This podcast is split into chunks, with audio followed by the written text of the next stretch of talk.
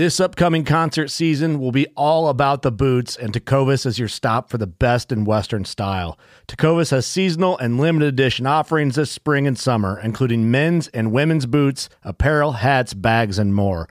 All Tecovas boots are made by hand in a time honored tradition with timeless styles that are always on trend. And Tecovas has first wear comfort with little to no break in period. It's hard to find this level of comfort paired with this level of style.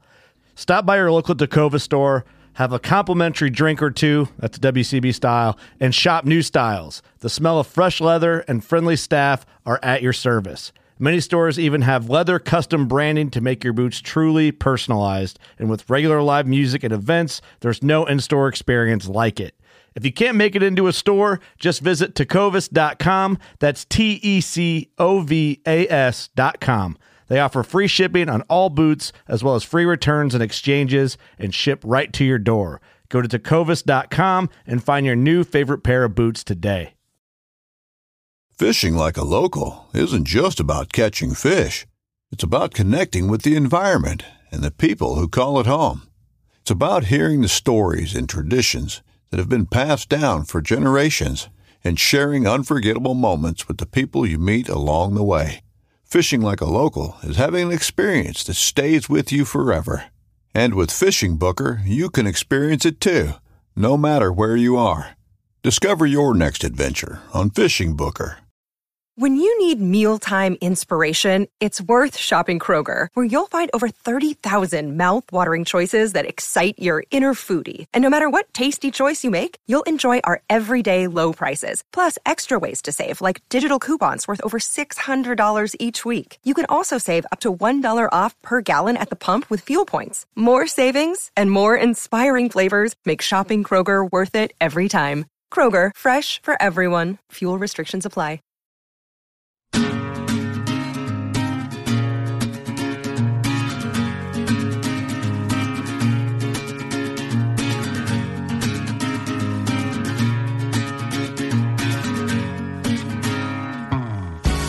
Take a dose of I didn't know what was going on. All right, so a couple questions. Will, will Ellen be quiet too? Yeah, this will pick it up. This thing's high tech. So, questions I've always wanted to ask you. Where did your signature hat come from?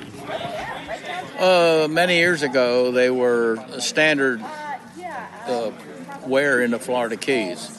And I went down there in 1964 to run the fish, largest fishing tournament, the World of Miami.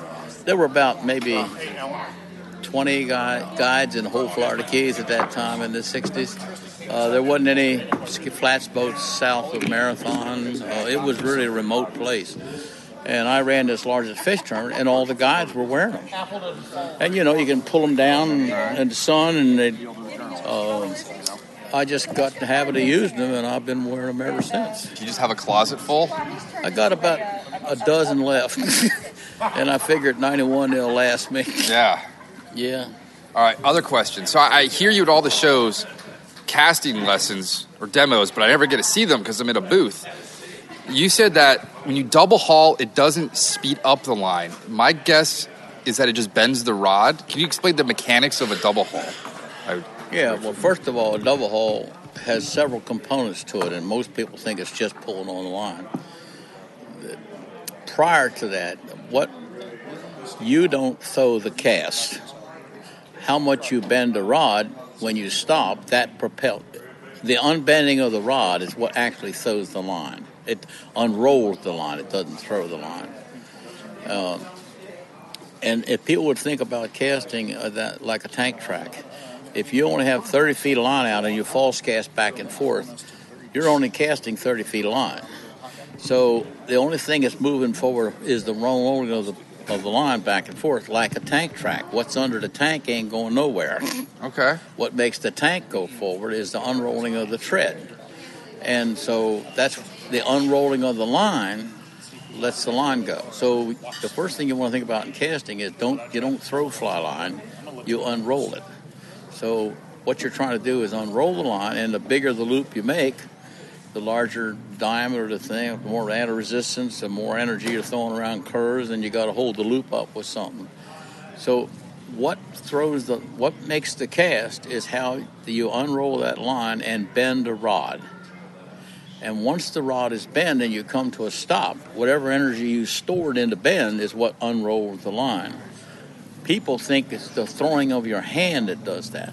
Um, if you want to do a, a real efficient cast, you don't cast any harder at 10 feet and you do it 70 feet. But it's a technical thing not to get into, but it's the everybody tries to pound on it with their hand, and that's not the way to do it.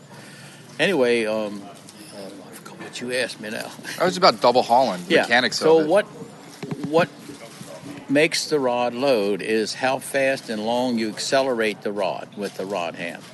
That's will bend the rod a certain amount. If you are going to do a double haul, what you should try to do is mimic or replicate with the left hand, the line hand, exactly what you did with the rod hand. So the length of your acceleration with a on a double on a regular cast is let's say 18 inches. You should be hauling simultaneously at the same time exactly 18 inches, so that the hand and the rod are both now bending the rod. You follow me? Yep. Okay. Now, at the end of the haul, so many people hands are far apart. One of the principles of fly casting, and there's four of them, but one of them is that God will not let you make a cast till you move the end of the line. So if you have at the end of your cast and you're double hauling, and your your hands are say two feet apart, you're going to have to move that rod so that those hands come together two feet. So most of a lot of a person's forward cast is getting rid of the slack in the line between his hands. In fact, that if you don't double haul and you stop with your hands far apart and then you come forward, that's how the line it sags and catches up around the back end of the rod. So your hands should, if you don't haul, should travel with back and forth with the line. If you haul, the moment you finish your haul down with back cast, you should bring the rod right up again, right up the hand up to the reel, no slack. The second thing is that people at double haul, and you see this with young people on these videos and all, once they finish the back the stroke in front of them, when the rod unloads or straightens, the lines are going to go in that direction. If you continue to haul, which so many people do, they'll haul all the way behind their back. Right. You're pulling the tip of the rod down, and an indicator is there's a big sag in your cast. What caused the sag was you stopped the rod with the rod hand and continued to pull and brought the tip down. So you said to the tip, throw some of this energy at the water, which is being wasted. And the third thing in the double haul is that um, you want to make an extra cast, an extra effort cast. You want to pick up more line off the water. You want to cast in the wind. You want to make a longer distance. You never change the stroke with the rod hand. Your rod hand stroke should determine how fast you're going to, how long you're going to accelerate, and smoothly accelerate to a stop. If you want to put more bend in the rod, you do it by changing the speed at which you haul. The faster you haul, the more bend you will put in the rod, and if you haven't ruined the stroke in front of you, then you're going to get a perfectly tight loop and get a longer distance or get more effort out of the cat. The biggest problem is that most people, once they want to make a longer cast or more effort, they're pounding on the rod at the same time they're pulling on the haul. So the haul is really a gear shift, but almost nobody thinks of it that. Had like, yeah, that works. Just like someone once told me, it's like shifting car gears. You don't want to go. You want to do like first gear to second gear, and then let it go. There's no more. That's more than fifth gear. Yeah, and and the the point is that all the most important thing in fly casting. I did a. I was asked to help Jack Nicklaus last year uh, fine tune his cast because a trout stream we're going to fish was muddy, and um, Jack was doing that nine o'clock to two o'clock and back again, and he's extremely well coordinated. And so he said, "I heard you could fine tune my casting," and he's been bone fishing from his own hundred some foot boat for years. So he and his wife Barbara caught all kinds of fish, uh, and so he he was a, a very finished caster. But using that little short stroke, you know, he was he was using a five weight and casting about fifty five feet of line, and I. Uh, he said to me, uh, "What do you think of my casting lefty?" And I said, "Well, it's okay, but inefficient." And uh, Efficiency, that's the key to casting. Exactly. And so what I, I went down there and um, I was 90 years old and and with no effort cast the whole fly line. And he said, well, obviously I'm doing something wrong. I mean, he was real tickled. What can I do? And I said, well, you got to be more efficient. He said, great. He a lot of I've worked for some of the biggest newspapers and a lot of the sports people don't want you to tell them anything, particularly if they're football or basketball players. It seems like uh, golf and baseball players have a different opinion on who they are and what they They'll are. listen a little more. Yeah, they're they seem to be more gentle people. I'll put it. Anyway, uh, I went down and I was helping him with it, but what really turned the trick is when I explained the stroke, which is the most important thing in casting and violated by almost everybody. In a stroke itself, every stroke you make is there's three parts to a stroke. There's a short stroke or a long stroke. That's one part. The second part is how fast did you start? And and then you have to smoothly accelerate to the stop. If if you throw a frisbee, a fly fisherman does not make a power stroke at the end of throwing the frisbee. He smoothly makes a stroke. And the most efficient strokes are where they really accelerate the fastest right almost at the end. But it has to be smooth. If you stop the rod hard, it causes the tip to vibrate, which sends shock waves up and down, which steal energy from going forward. So a stroke, if you were going to, for example, you would hit a, you would bunt a baseball with the same stroke or hit a home run you would putt a golf ball with the same stroke that you would make that first drive with, that long one. The only difference was is that if you wanted to bunt and the stroke's going to go in the direction you want something to go, whether you're throwing a frisbee, whether you're cutting a tree down with an axe, or whether you're throwing a baseball or hitting a tennis ball or throwing a spear. Incidentally, I've been to numerous times to the Amazon and the, and the outback of Australia and New Guinea and places like that.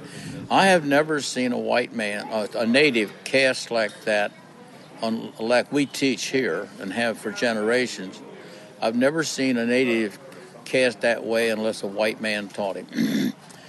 he would throw a spear by pivoting his body and taking his arm back, and he would start accelerating faster on the stroke. And then he would continue to go faster and faster and faster, smoothly. He wouldn't make a power stroke at the end. He would smoothly stop. You really, uh, I don't tell people to do this, but if you want to make the perfect stroke on casting, at the, as you stop the rod, the nanosecond or so before you stop, you slow down. You've already stored the energy in the rod. Now, if you can smoothly stop it so there's no shock waves created, you're going to get a very smooth cast that goes much further. So I explained all this to, this about the stroke thing to uh, to Jack, and Jack said, "Hell, I've been doing this wrong for years." And within, I'd say, 20 minutes, he was throwing the entire fly line. It made 30 or 40 foot uh, and doing it easier. Uh, it it made that much difference just understanding the stroke. Most people don't understand strokes. People don't realize you cut a tree down with the same stroke you ch- you slice kindling. With it, if you want to cut the tree down, you take the axe and you you pivot your body. You got to pivot the body. We're, this the only sport in the world you don't pivot the body that you use your arm and your wrist is fly casting. Even in ping pong, you use the body. Even in pool, you shoot, you use the body. Everything except fly casting. And we've been teaching this way for years. And I believe it's one of the two reasons why we don't have more fly fishermen is because we're teaching a method that requires muscle and and is not as is not easy to do. So the stroke thing is so when, when you cut that tree down, you start with a pivot. The axe is going to travel as far as you can, and you're going to start as fast as you can. But every part of that stroke from then on is going to go faster, faster, faster. One of the things that's a sure, and then when you want to split it, you will use a short stroke, and and you stroke downward because you want to split the wood, and you wouldn't have to start very fast because you're not you don't need the energy. If one of the great things about understanding that, if you ever hear anybody making a casting and going swish swish, they started their stroke too fast. That's their muscles doing the work, not. Well, what happens is they're swishing the rod through a long arc. What you really want to do is slowly bend the rod by pulling against the line, and the last 15 to 20 percent is where you really accelerate. Then you'll hear no noise at all, and you'll re- create a tight loop. But if you start in the most fly fishermen, when they get into the wind, start extra fast in the beginning, and they end up with a big loop and a mess. If they would start slow, now, the longer the cast, the faster you're going to start. But all casts after you start slow are going to go faster and faster and faster. You don't- make any noise at all when you make a good cast, and the line goes flat, and there's no shock wave. I think I'm gonna have to listen to that two or three times once it's online. All right, next question. So the lefty's deceiver. Can you explain how the inspiration, the research and development, how long did it take for that fly to be where it is now? Um, people say, "Well, when did you develop the?" I, you know, I've been tying flies since 1947, and there's probably about 10,000 of them I tied that never worth a damn. And I- and do I remember when I did it? No, I do remember why I did it, and I remember the approximate time back in in the 1950s when I was living. I lived, born, and raised in Maryland. We used to fish in Chesapeake Bay for striped bass, and there's a town called Crisfield on the eastern shore that had a crab packing plant. Now, you can't do this today, but in those da- days, what they would do is they had these crab pickers who would take the crab and pick all the meat out and put it in a can. Well, then they didn't. The rest of it they didn't use. So in the at five o'clock, when they quit work, they used snow shovels and they shoveled everything they didn't put into cans off the dock. So here was a gigantic chum line, and uh, hardly nobody fly fished then. I mean, I only, I only know three people all fly fished in Chesapeake Bay at that time. When I started fishing in 19 early 50s fly casting uh, in Central Maryland, I didn't know a single person that was a fly fisherman at that time. So there weren't any fly fishermen.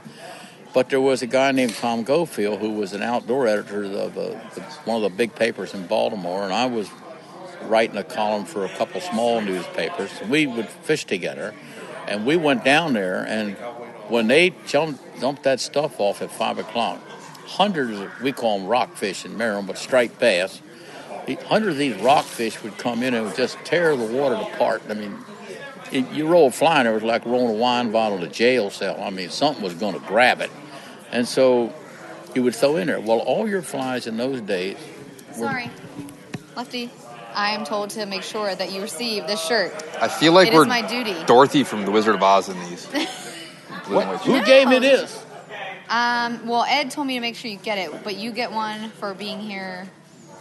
And no charge? No, Something's wrong if Ed did that. no, you're famous. You're famous. You're famous. But since I'm on the bottom of the totem pole, they're like, if Okay. you don't make sure he gets this, then I'm I'm canned. So You, I'll promise. Okay. Thank you.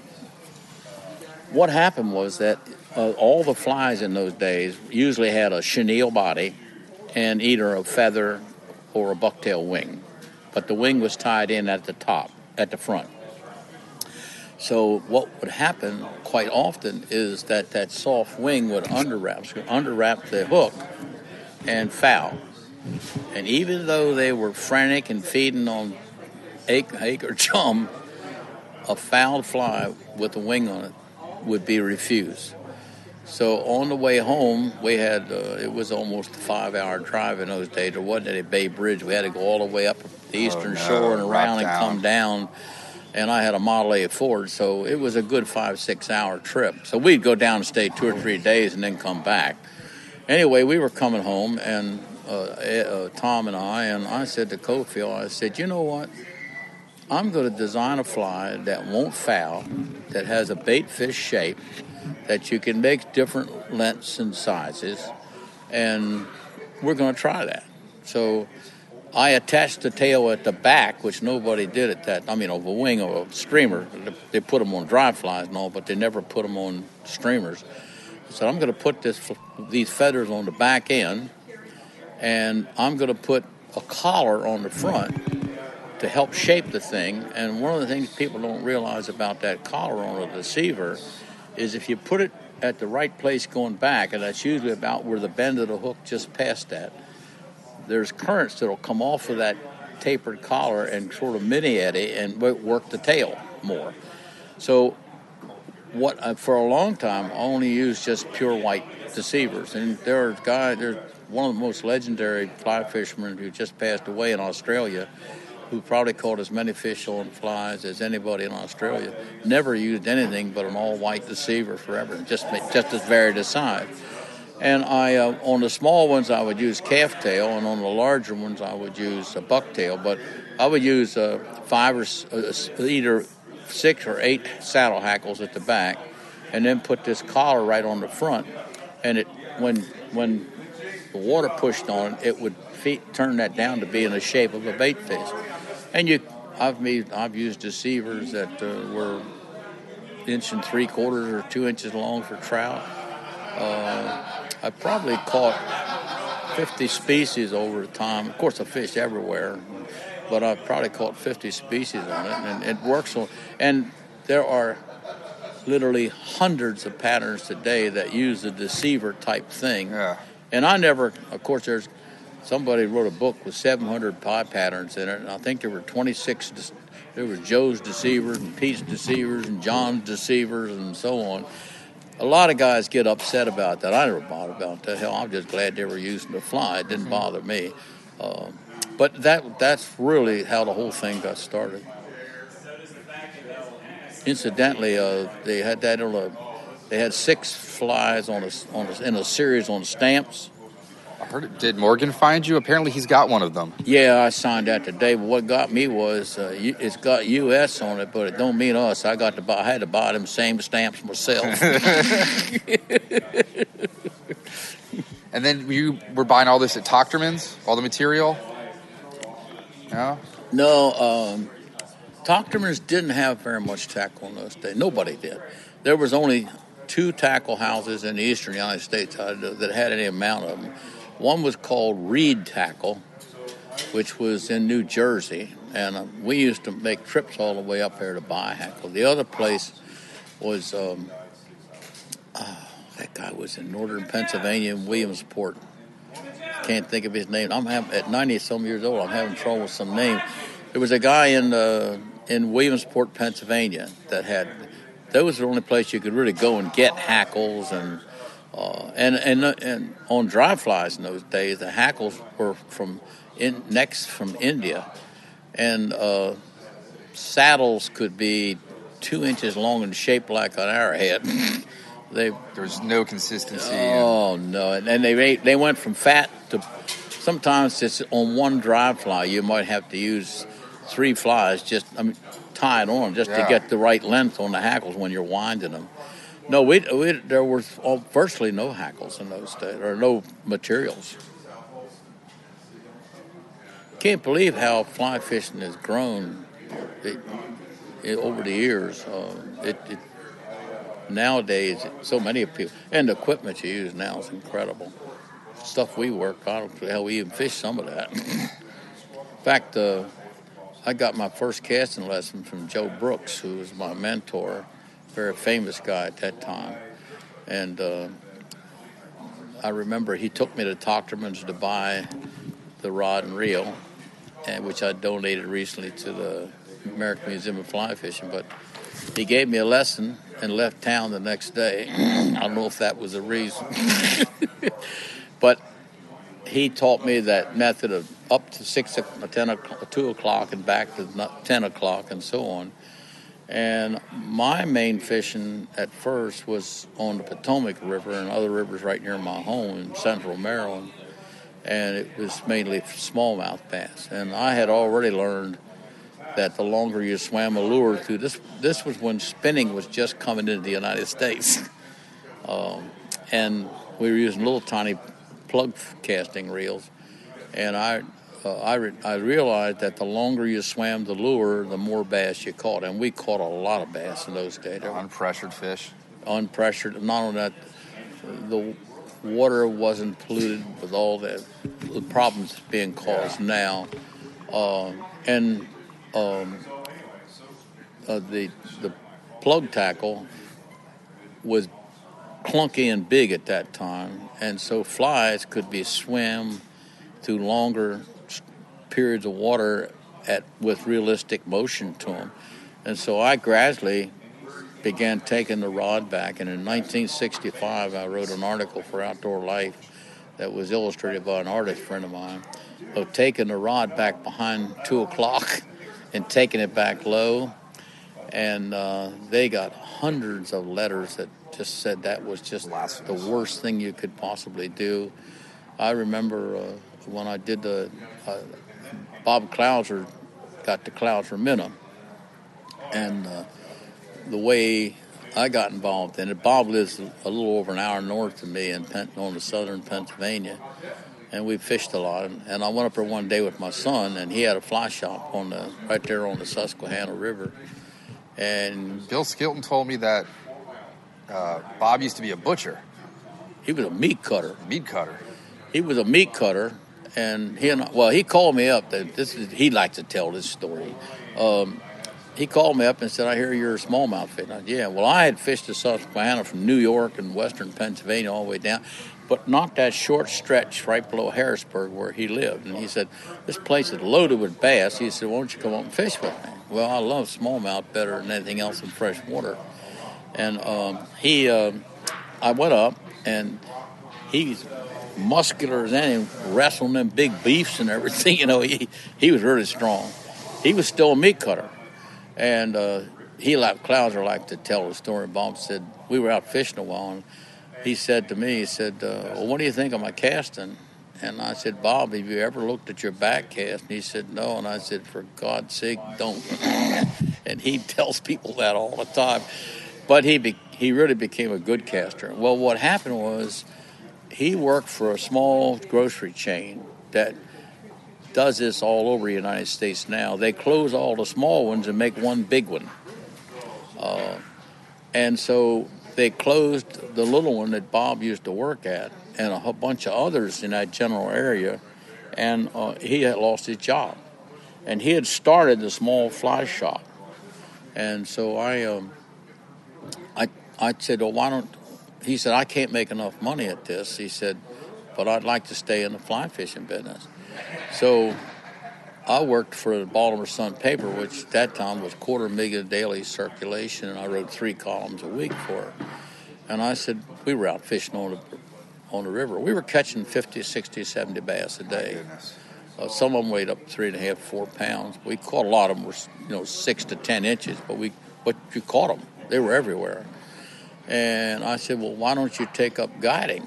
And he, he looked at me like it's a guiding on the moon. He said, well, where would I guide? And I said, right here. Right here. He said, for what? And I said, bass. He said, who would pay money to guide for bass? I said, a whole lot of people. Well, he said, uh, he said, well, well, how would I, how would they know? I said, well, I'll write a column about it. And, and, and my column was read all, at that time all over the country, really. And so I wrote a column, and he called, and they said, he said, uh, you think they'd pay $75 a day, which is what he was making meat cutting? I said, Bobby, if you're going to charge $75 a day, I ain't going to write the column. And of course, this was a long time ago. And uh, he said, well, how much would you charge? I said 125. Well, his eyes flopped open. He couldn't believe that. He first of all didn't believe anybody would pay money to fish for bass because he'd been fishing them all his life for nothing. I wrote the column and he called me up and he said, I'm in trouble. I said, What's the matter? He said, I got all these people want to come up here to fish and I don't know how to guide.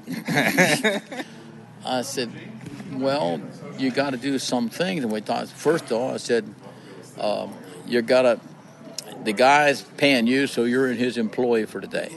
Number two, you got to bring lunch. And I said, just tell them how to catch fish on a fly rod. You already know how to do that.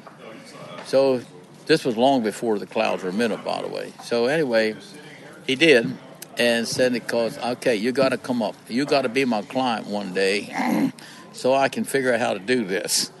So I said, well, don't forget, you got to bring lunch. So he said, okay, I'll bring lunch. Probably some kind of meat. Well, we went out and we fished them, and uh, now you got to realize him and I have been fishing together for quite a few years by this time. The, I'm in the back of the boat, and with the motor on it, the back end of the boat is going to drift first on a river. It's a slow moving river, big river. It's a quarter mile or heck, third of a mile wide, but it's slow, slow moving. And the thing was heading toward a rock. And Bob said, "Grab that pole. We're going to hit that rock." I said, "Just a minute, Clouser. You ain't going to tell the client to grab the pole." I said, "You got to get this away from this rock." I said, "Not only that, you ain't supposed to be fishing." anyway, Tom came for lunch, and I said, "Okay, where's the lunch?" And he proudly reached in the locker and pulled out this 25-pound paper sack. And I looked inside, and it was nothing but white grapes. He said he picked up the wrong bag, but I ain't letting him off the hook on that. Well, from that time on, Clouser had English crackers and cheese and watermelon balls and all that stuff. And he's a big kid, really. And he had two places on this on the river where he would about a four mile stretch where he would fish. And at both these places, he had found a big maple tree that overhang the river, and so he, and it was shallow. He would run his boat up under the shade of that when he ate lunch. Well, not too long after he started running up under the same maple tree, the, the catfish figured out when well when Clouser eats lunch, he throws the chicken bones and all over, so we eat too. And I've got pictures of him with putting a breasted chicken on a fork, and, and I got catfish sticking their heads out of the water, pulling the pulling the breasted chicken off the, while Clouser's sitting there laughing. You know, he, he and I have been friends for many, many years, probably 40 years or more. Goodness. That Clouser Minnow is uh, the way that thing happened. Is my son and I stopped up there one day, and and he uh, he handed me. I stopped at the fly shop with my son Larry, and he handed me a couple of flies that were just plain lead eyes, and um, he, Those were from Wapsi at the time. yeah. In fact, I I did the first thing about lead eyes for for Officer Tom Schmuecker. And the first year he sold a million, and he sold 33 million last year, up total of 33. Yeah. But anyway, uh, I um, I, I, he these things, he had used the white hair and the brown hair from a deer hair, from a deer tail. And the things were, he said, give these a try. I said, I tried these things yesterday and they worked good on the bass. Well, they were so damn ugly, I wasn't going to use them. I didn't tell him. Well, about midday, my son Larry said, Dad, don't you think we ought to try these things? I said, Oh, no, them things are so damn ugly. So he, well, I'd like to try one. Well, go ahead. Well, he started catching bass like crazy, so I did too. So I went back that evening after we were done fishing, stopped by the shop on the way home, and said, Bobby, you really got something here, but it really needs some real improvement. I said, I think this thing will work for saltwater as well, freshwater. So his son Bobby and him and I um, worked on that pattern for about six or eight months, and then and I was taking it all over the place. I was going to New Guinea with it and South black America, bass? all kind of stuff. I was catching and and everything. I caught 20 different species in New Guinea on the first trip I'd never seen before. And, uh, I caught not all of them, but most of them were caught on a with the clouser as well as other flies. Anyway, um, uh, I wrote an article about it, the first article. In fact, I named it. Bob said, I said, what are you going to call it? I don't know. I said, well, Bob, it ought to have your name in it. And I said, uh, how about call, we'll call it a Clouser Deep Minnow because nobody was using lead eyes at that time. So I wrote the article for Fly Fisherman called Clouser Deep Minnow. And of course, after a while, they took the deep out, and after a while, they took the minnow off. And about four years later, I guess it was, Bob and I were out one day, and he said, How many species have you caught on this? And I'm one of the guys that I never under world records. I don't wear patches. Uh, you, I don't do any of that stuff, and I don't keep records on all this stuff or anything. I never did. I just, I always enjoyed fishing. I worried about the rest of it. So he got a pencil and paper out, and at that time, I had caught 37 species of fish. But, but you know, I was fishing everywhere. And this is counting the bluegill and uh, all little Species of species. pickerels and largemouth bass, northern pike stuff. So Bob said, "Would you do me a favor?" And I said, "What?" He said, "Well, would you just I don't have how number just or big just every time you catch a new species, would you mark it down?" So I do that when I come home. I mark down, and. Um, here about three years ago, uh, Jay Nichols, an editor, came to me and said, "Have you caught over a hundred different species on a fly rod?" I would have never known had, had the list. Except I had this list and I'd caught 96 different species on on Bob's Clouser. And uh, of course, I'd caught them on popping bugs and I caught them on deceivers and all kind of stuff. So uh, it, I think I came out with 116 species, but Jay wanted to, said, write about um, at least 103 or four species that you caught, and then we'll call out two or three of them. Uh, he said, but I don't want you to write how to catch them. I want you to write something like what happened when you caught a certain species. Um, I'll just give you one example, and then I'm going to shut up. But uh, in 1961, I went to the Turneffe Islands, which are 30 miles off of shoreline, uh, east shoreline. And on the tip of that island, a guy who had been run out of Cuba when, when Castro took over had put a fishing camp there. It was that the first year he had it there. This was 1961, and uh, they had a little guy there, a native called Philip. And Philip was, uh, and I were sitting there talking the, at the end of the first day of fishing, and he said, "What would you like to catch when you're here?" And there were all kind of there were bonefish everywhere, but they were small. And I said, "You know, I never caught a really big snook." I said, "I've caught them up to about a yard long, but not much anything bigger than that." And I said, uh, Pretty big. yeah, but I thought it was at the time. And he said, Well, I know where some big snook are, but we have to get out there right after dawn. So I was willing, I was young. And so the next morning we got up before daylight, drank some coffee, and he took me down along the edge of an island, and I caught a 42 and a half inch snook, which is still the biggest snook I ever caught. Well, that particular, the, the book's called 101 Fish, about 101 fish. This is about snook, but not how to catch them. So I left that, that after my week there, I left and went home. And the next spring I came back, and Philip was still working there. Now, he was the one that helped me catch the snook. So he told me a wonderful story uh, about the fall after I had left. I left in, in late late spring, and he, that fall, he and his son, they didn't have motorized boats, and they had sailboats. So they sailed out there to commercial fish to the Turneffe Islands. And while they're out there, 30 miles offshore, they didn't realize it until too late. A hurricane was coming. So that Turneffe Islands is mostly mangroves stand up on shallow flats. It, there's not not many real islands there to speak of.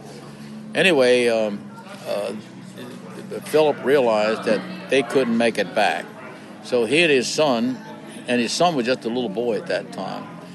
He ran up into one of those mangrove creeks and tied his sailboat up, and because those mangrove, those Turneffe Islands are almost at sea level, when the storm surge came, it sunk the boat, and he held his little kid in arms from water up to his chest for a long time until finally the ocean went down.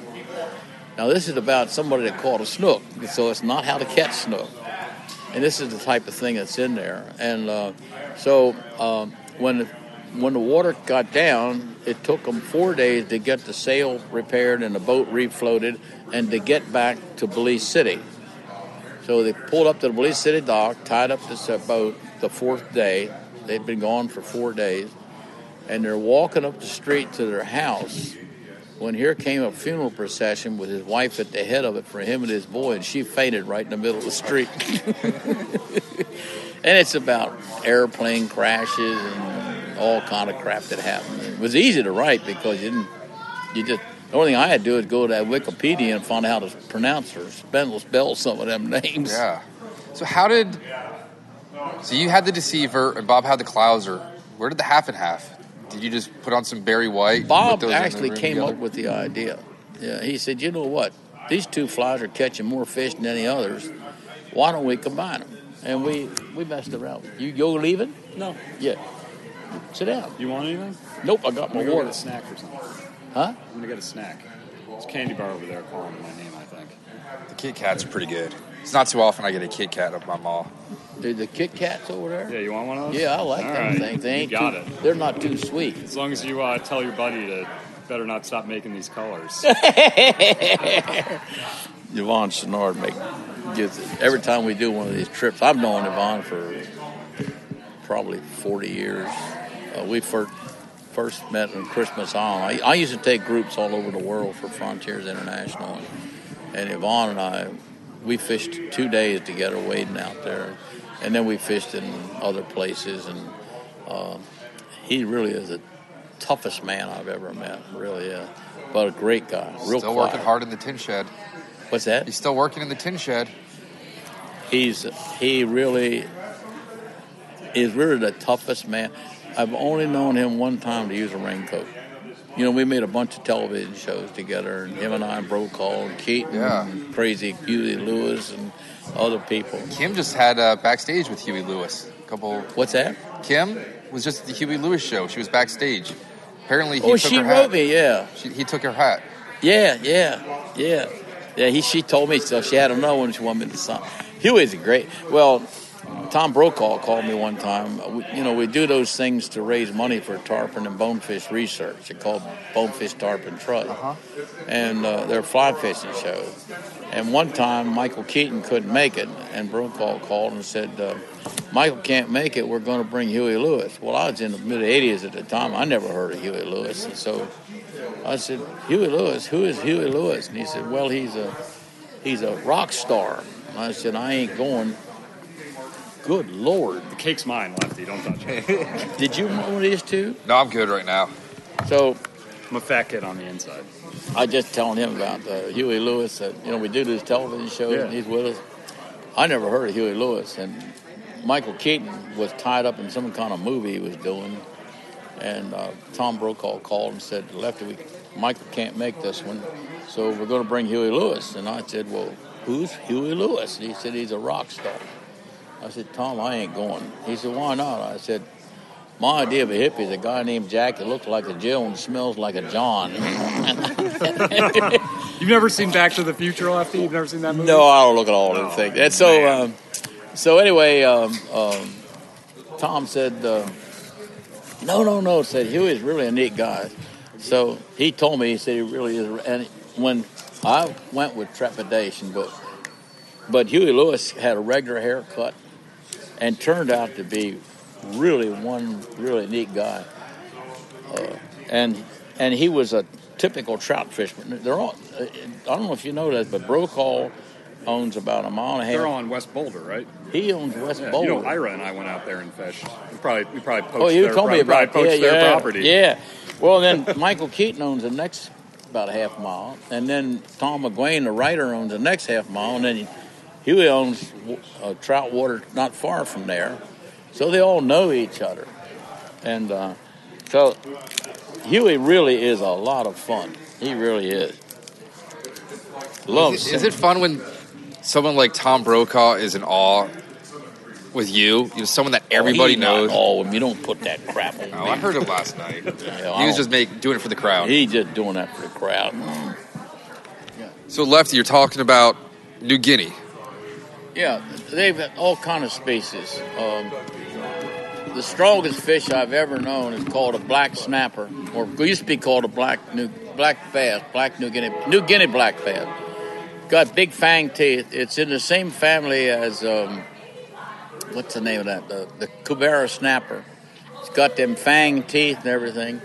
And um, we had made some films in the outback of Australia, and we now were making going to make one in New Guinea. This was in 1983, and um, the Australia. I'd been with them for two weeks, and they played tricks on you like you wouldn't believe. You got to get with the program, or you won't survive. So they were playing all these tricks on me, and in the outback, and they told me we're going over this New Guinea black bass. And they said it is the most ferocious, bad thing in the, and it lives in the rivers down near the ocean where the water's brackish. And they were went on and on describing how ferocious it was and everything. And and they said we call it the River Rambo, which I thought was great, you know. But I thought it was all a bunch of crap. so uh, we get over there, and they uh, we flew into that little Port Moresby town, which is the only big town there. Everyone has machine guns. Yeah, and you better have one too. And and then then we went. They went in a helicopter, and they had cut a hole out in the jungle and put some shacks up and with coconut fronds on them. And there were natives down there with bows in their bones in their nose and hair, feathers in their hair, and it looked about as friendly as an alarm clock. And we come down, we drop down on these guys, and um, so Rod Harrison, was the leading fishing writer over there, was my best friend. He organized this whole thing. So um, he goes in and he gets out two spools about this big around a 40 and 50 pound test line, and two reels about that big, look like light trolling reels and said, How about help me put some line on here? I said, What do you want to use that for? He said, For the River Rambos. Said, You need this on there. I thought, This is a bunch of bull digger, you know. So I put a 20 pound test on my sailfish rod, and I never had any problem with a big fish. I'm tuna and all kind of stuff, you know. So we and we put that on, and we go out in the boat the next day, and he's got these two reels loaded with 40 and 50 pound but there ain't nothing else in there except oh, and he had some Rapalas about that big, and he took all the hooks off and threw them away. I said, "What's wrong with them?" He said, "They're not strong enough." Put extra hard, extra strong hooks on. I really thought they'd been playing so many tricks. I just figured, you know, they're going to just set me up. Well, we get down to the first, and what to do? This, this, the New Guinea bass will lay down in a tree that fell over the bank, and then they dart out and grab something and dart right back under the tree. Yeah, it's a river mouse. Estuary? Where it's still brackish. Where it's part salt, part fresh, right near the river mouse. That's why they call them river rambos. But they dart out and then they immediately go back under the tree. So we get to the first tree and we pull up, and uh, Rick and uh, Rod Harrison says, "Okay, have a go." Well, I look around and he's got them heavy hook things on them lures, and he's not got any light tackle at all. They're right there. And I said, "Well, I'm not ready. You have a go." He said, "No, I ain't." I said, "He said, you got to go." I said, "I ain't going till you go. I want to see what's going on." So he threw this 40 pound line with his tree back in this big tree, and this big green thing run out and grabbed it. He set the hook. This is one of the strongest men I've ever seen. I mean, he had arms like this. He was built like a tank, real about five foot ten and almost square with muscle. They called him the tiny giant down there. He sets a hook on this thing and pop 40 pound test line like you wouldn't believe. Well, I'm getting that 20 pound crap off of my rod. I'm getting that spool of 40 out of there, you know. So we go to the next one, and I still ain't ready. And he hooked that one with 50, and we couldn't break it. Uh, and he didn't have anything to cut it with. Eventually, we got it broke, but it, so we didn't get either one of these fish. So now we go to the next fish, and now I got my I got 40 pound test right off the fly line down to a big deceiver on a 5 hook with a weed guard. And I threw the, the, cameras are rolling, and I throw this fly back and made about three strips, and this big green thing run out and grabbed it, started back, and I just set down on him like you would on a tarpon or a tuna, and tighten up the line, and he burned a white friction groove across my hand. In the film, you can see this white thing where he just burned it and went right back in a tree. Well, lost him. So I, he said, "Look, we got to catch one on fly. We only know one or two guys that ever did this, and we need this on film." So I said, "Well, let's try something else." Next tree, I throw another big deceiver in there, and when he ran out and grabbed it, I wrapped the line three times around the reel. and he the motor was in neutral. I said, "Hit it, Dean!" And Dean Butler backed this backed this damn fish out in the open water. And the thing about it, if you can fight them for two minutes, they give up. But it's the damnedest two minutes you ever had on a fishing rod. and that one only weighed 22 or 28 pounds, I forget. But that, and I caught one a little bit later, a little bigger. But that, that's the most, the most strongest fish I've ever had anything to do with my life. Awesome. I think there's only maybe a dozen or so have been caught on fly rods. Are there fisheries that still have yet to be developed? New Guinea's not developed. Yeah, lots of New Guinea. One of the bad things about New Guinea, though, is uh, back in the in the mid '90s, the Japanese went down there. And they, you know, it can rain for three hours and the river's clear. They got that much muck on the forest floor, and the rivers don't even hardly come up. But they got monster trees, and the Japs came in there and, and uh, made a deal with the government that they would put up schools and roads and stuff if they let them take the timber. Well, they didn't. They do it. They were doing it until they got the timber. Then they left with unused roads and un, half-built buildings. And it there's a lot of Eastern New Guinea today, Papua New Guinea, that is very unfriendly to people. Um, Western New Guinea is still okay, but uh, I caught 20 species on the first trip I was telling Snow White.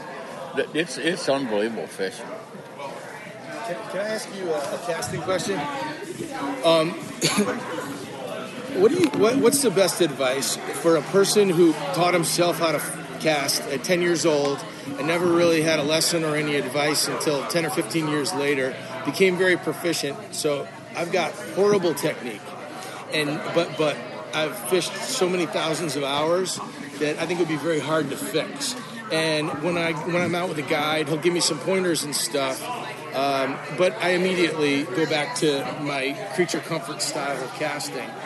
At this point, you know, you've got DVDs, you can go on YouTube. Aside from going to a casting school for a week where they're going to like videotape you, how do I correct bad habits at this age? The first thing I would never go to an instructor who's a trout fisherman because he there is no one way to cast. There is no one way to cast, and here's what, there are three things that determine every cast you're ever going to make: with a plug rod, spinner rod, surf rod, or a fly rod. The first one, in fly fishing particularly, is that um, how are you built? A person with big long arms and a lot of muscle is not going to cast like little Kim Smith. She's a little tiny thing with little or short arms. So you're going to have to adjust your casting to the way you're built. What's wrong with what's been wrong with casting for many years is first of all the instructor teaches you the way the instructor casts. And if he's as big and strong as you are, and you're teaching a, a 12 year old boy or girl, they can't cast like you. So that's the first thing. The second thing is that's an antiquated. The method we've been using is antiquated. We were talking earlier. There is no other sport that you just use your wrist and your hand, arm. You can't think of one. If you shoot pool, you move your body. If you throw a frisbee, you move your body. If you play ping pong, you move your body. And we don't move our body. So those are so every trout fisherman is up and down, little short things that don't weigh anything. So if you learn that, you're not going to be able to go anywhere else and cast. You're not going to be able to steelhead fish, bass, bug, Atlantic salmon, saltwater. The, the second thing that determines how you're going to make the, this cast, not all casts, but this individual cast, how you built number one, number two, to tackle. You're not going to cast a dry fly the same way you are a lead core shooting head. You're not going to cast a four weight trout rod the same way you would one for striped bass that's a 10 weight. So the tackle tells you how you're going to do this. And the third thing are the fishing conditions. You're not going to cast in the wind the same way you would on a calm day. So there is no one way to cast. And back in the 70s, I realized that everything has principles. For many years, I taught photography for Nikon Leica and, and was LL Bean's photo consultant. And I realized eventually that there are three principles to taking a photograph how you expose, which is pretty easy now with all the electronics, but how you pose, how you expose, how you compose. In other words, how you frame it or that, and how you use the light. Those are the three things that control every photograph you ever take. And I realized there were four things that, four principles that um, vary that determine everything you do in fly casting. And the first one is the simple: is you got to move the end of the line before you can make a cast. Uh, another one is that the line's going to go in the direction of tip stops. So if you drop the rod at the end of every cast, you've already told line throw some of this line down at the water. So I would I would go to somebody that teaches principles. Um, if you really want to learn, and I couldn't sell hacksaws in a prison, I ain't trying to sell you nothing. but um, Ed Jaworowski and I just spent three and a half years doing a four-hour video.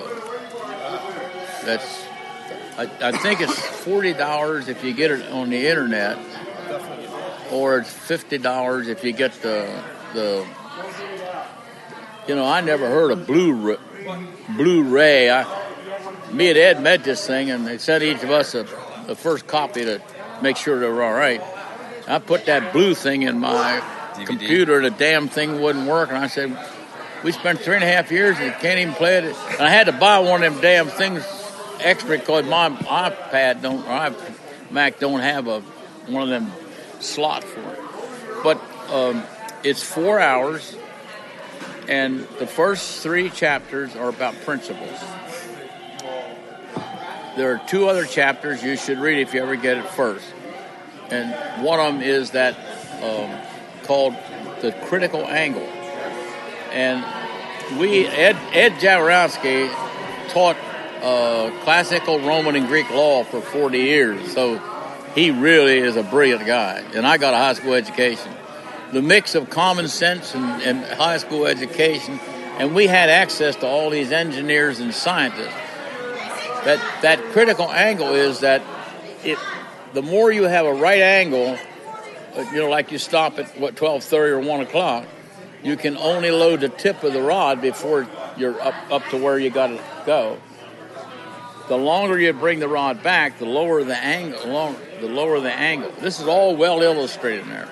So we don't cast any harder 20 feet, and we do it 70 because we use the critical angle. And the other thing is that we found out that all tailing loops are caused by one thing, and and it's very well illustrated with high speed photography and and uh, sequential illustration. I would buy that tape, and that will that applies to everything, every cast you ever make, whether you're fishing for Atlantic sailfish or you're picking for bluegills. It applies. You look at these four principles. If you have a problem, the principles tell you what the problem is. Thank you. I'll do that. Yeah, I ain't trying to sell you one of them because I don't get nothing from it anyway. You know what? Here, here's one last question. Uh, my fa- my favorite crab cakes are at my buddy's place on O'Donnell Street, right off 95. Where's your favorite crabs in Baltimore? I don't eat them damn things. I don't. I'm, I grew up in the, the Depression, except 29th Depression, and we lived on welfare food, very plain. I don't eat no seasoning except salt and pepper. And um, every time I go down to Texas, the Mexicans done ruined them Texans down there. They got. I won't eat four. I won't eat up with more than four colors. Uh, so I'm I'm the worst guy to ask about food. Back to Brokaw. Have you been back to the battlefields in Europe where you fought? No. Um, How old were you when, when you were over in Europe? I was uh, when I was at the Battle of the Bulge. I was 19. Oh my God! I went over there. I went in the army when I was 17. Wow. And uh, Was that by kind of just choice how you grew up? It was yeah, we all wanted out, to go. Job. Everybody wanted to go in the army. There were a lot of kids that lied when they were 15, 16, got in. Some of them were found out and brought back. They did have five. I think it was five guys in the Navy all got killed, and they made a law that uh, a couple people in the same family can't be in the same outfit anymore. But the, you, it was a different world. Uh, the other thing is, and I don't mean anything about you all, but somebody interviewed me today or said, um, and I lived in a small town where everybody knew. You might not know their name, but you knew their face. It was only a couple thousand people. They said, well, when you came back from World War II, how many people had all them problems you got, them acronyms? I said, nobody. Um, we grew up with so little and with so much poverty and uh, almost nobody. I only knew one man in my whole town that owned his house in those days. We all worked for one or two families that owned this little town, and somebody worked this little. Like a feudal system, and I, just everybody I think was tougher than what they are today. Really. Any words of wisdom, and then, then I'll. I think we gotta go. Any last words of wisdom? No, I ain't got no wisdom. You've parted enough on me already. Like, don't run with scissors, anything. no, don't put keep your scissors in your hand when you fly tie. Uh, barbed or barbless? What should we be fishing? Uh, most of the fly, flies I've used since the late 50s have been barbless. One thing interesting about that, you talk about wisdom, is uh, when they make a barb, they have soft wire that comes through a hole and it's got like a little hatchet that hits it. And just like you hit an axe against a tree and set the tree up, that's the way they make a bar- the hook Okay. the barb. And if you look at most barbs, if the hook's of any size where you can look at them, you'll find that under the barb it's all flat. That's where the hat, Yeah. the hatchet, or it's an ad really, that goes in and cut that metal. It's soft at that time. Metallurg, then they they then sharpen it and forge it and do all the things they're going to do to make the final hook. Well, metallurgists have told me that uh, where that uh, adze went in and made that cut to raise that barb up, that's the weakest point on a fl- on a fly hook. So if you take a pair of pliers at right angles and press it right down on there, particularly with trout hooks, many times they break and the point falls off. So what you want to, to prevent that, if you put the pliers in so that they go in point first, Right. and the and the pliers extend beyond along the shank on top and bottom of the barb, and extend beyond the barb, and you crimp it, you'll never break one of those hooks off. That's that's wisdom right there. Yeah. All I'm right. help these guys get some Yeah. stuff. All right, Lefty. And I, I need to. Pull me out of here. Yeah. Let me help you get up. All right. I just want to grab a hug real quick. Oh, sure. Thank you for the time.